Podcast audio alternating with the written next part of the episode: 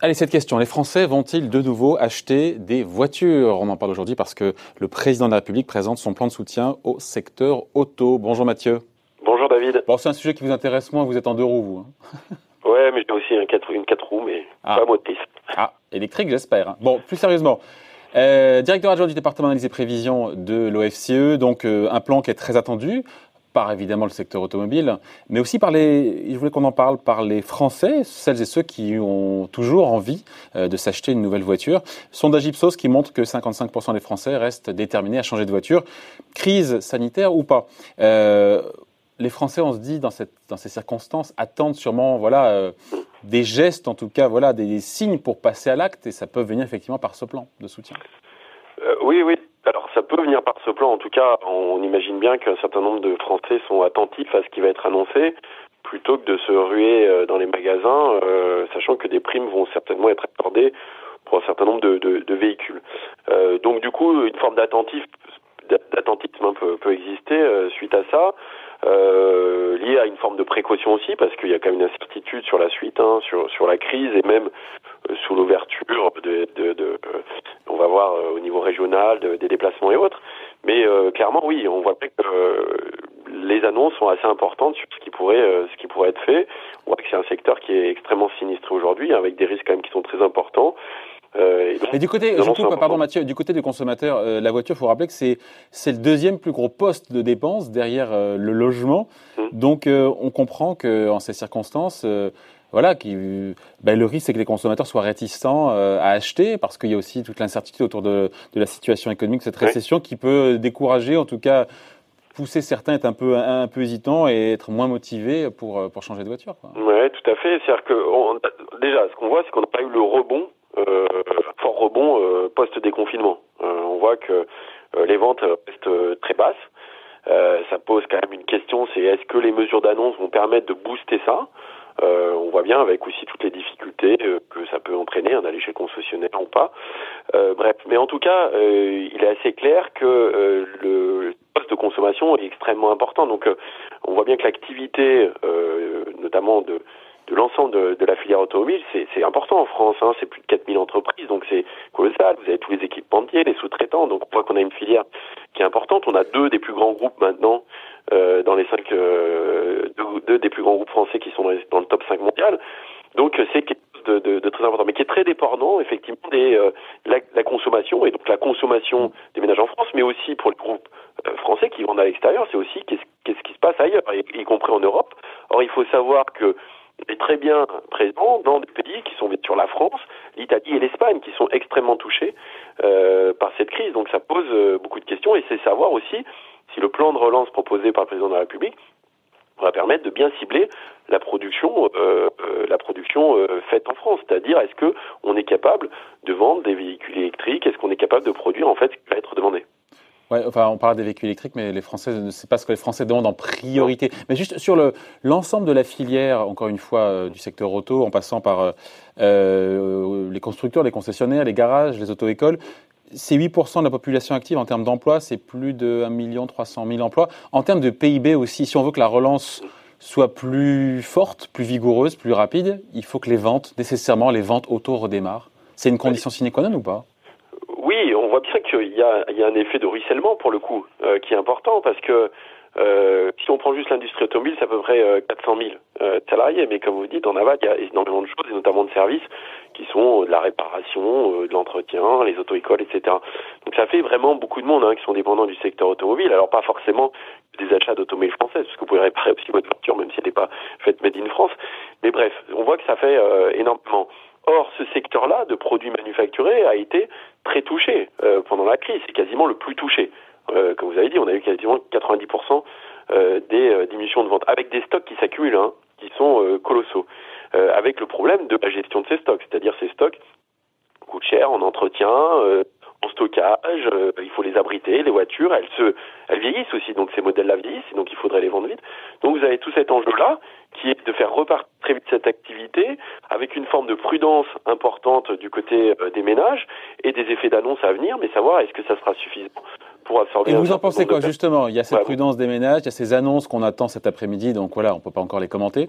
Est-ce que les Français vont de nouveau acheter des voitures? Je crois que c'est Patrick Artus qui me disait, euh, le sémiant Patrick Artus, que dans ce qu'on voit à l'étranger, il y a notamment en Chine ou ailleurs, il y a comment dire, il y a une, pas une méfiance, mais il y a une réticence sur les achats de biens durables auxquels est associé ou sont associés du crédit.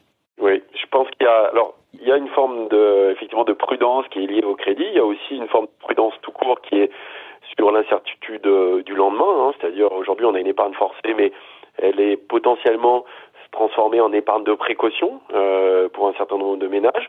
On voit aussi qu'il y a une transformation structurelle hein, euh, du marché de l'automobile et c'est pas ça date pas de, de, de, juste de la crise, hein, ça a commencé un peu avant, mais on voit bien que dans les grandes agglomérations se pose la question des véhicules autorisés. On voit bien qu'il y a la transformation aussi sur les véhicules électriques et hybrides, euh, des véhicules autonomes connectés. Donc on voit que les modes de consommation et d'achat ont évolué, ont évolué. Euh, et avec effectivement aussi des enjeux euh, technologiques mais écologiques importants. Et plus la crise, les ménages restent très prudents. C'est-à-dire que est-ce qu'aujourd'hui vous allez faire une dépense importante pour un véhicule, sachant que vous avez quand même une incertitude sur votre salaire ou votre, votre emploi demain?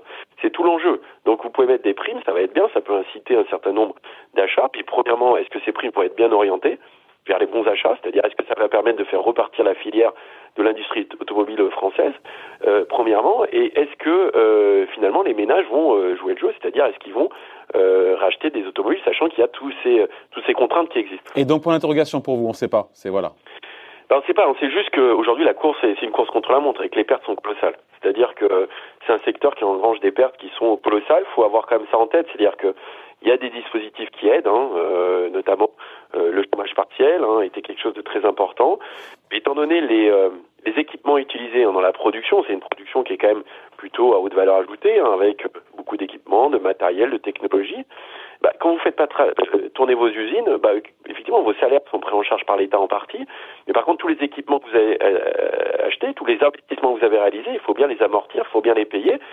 Si vous n'avez pas d'activité en face, à un moment donné, ça coince. C'est-à-dire que vous avez des pertes importantes et vous allez rapidement avoir un problème de fonds propres.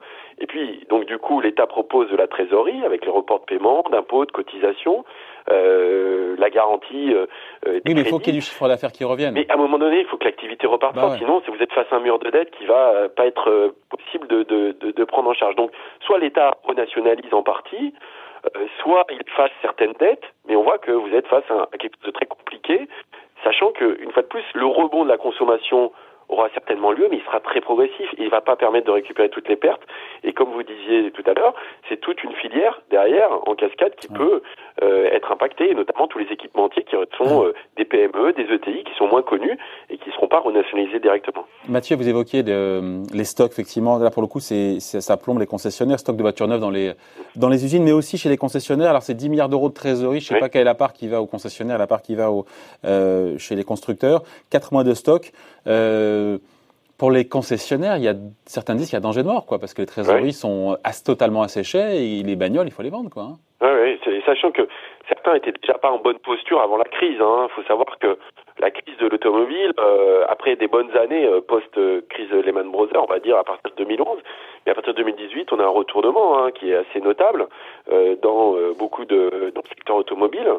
Euh, et donc, euh, on voit bien que, y compris donc chez les concessionnaires, des difficultés existaient déjà.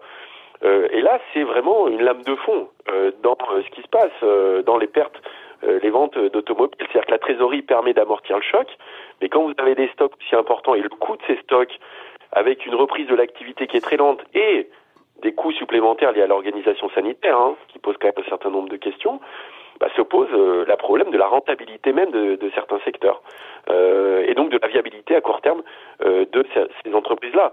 Donc on est face à, un vrai, une vraie difficulté. Euh, le plan d'aide permet, une fois de plus, je pense, permettra une certaine reprise, mais la question c'est est-ce que ce sera suffisant pour éviter ces faillites et ces licenciements massifs? Ouais, le, le, plan du président, il a plusieurs visées, il a plusieurs objectifs qui sont, certains disent, pas toujours réconciliables. Il y a l'impact évidemment pour relancer la demande, aider les particuliers. Alors, comment sera fléché un peu à l'électrique, un peu aussi des moteurs thermiques, il y aura des aides, effectivement, parce que euh, quand on met au rebut euh, un vieux véhicule, qu'on prend même un véhicule à essence thermique plus récent, c'est quand même plus vertueux que de conserver son vieux véhicule. Il y a aussi l'impact sur l'emploi, on l'a vu, 1 300 000 personnes sur l'ensemble du secteur avec euh, ces filières de manière directe ou indirecte. Voilà, il y a la transition écologique, il, faut cocher plusieurs cas, c'est pas facile ça. Hein. Non, c'est pas facile, c'est pas facile parce qu'on voit qu'effectivement il y a euh, il y, a des, constructeurs qui sont exemples aussi, hein, il, y a, il y a multiples, de multiples enjeux. On voit bien que l'enjeu écologique, il est, euh, il est important. Euh, sur la voiture de demain, sur les investissements qu'ont réalisés de, tous ces constructeurs.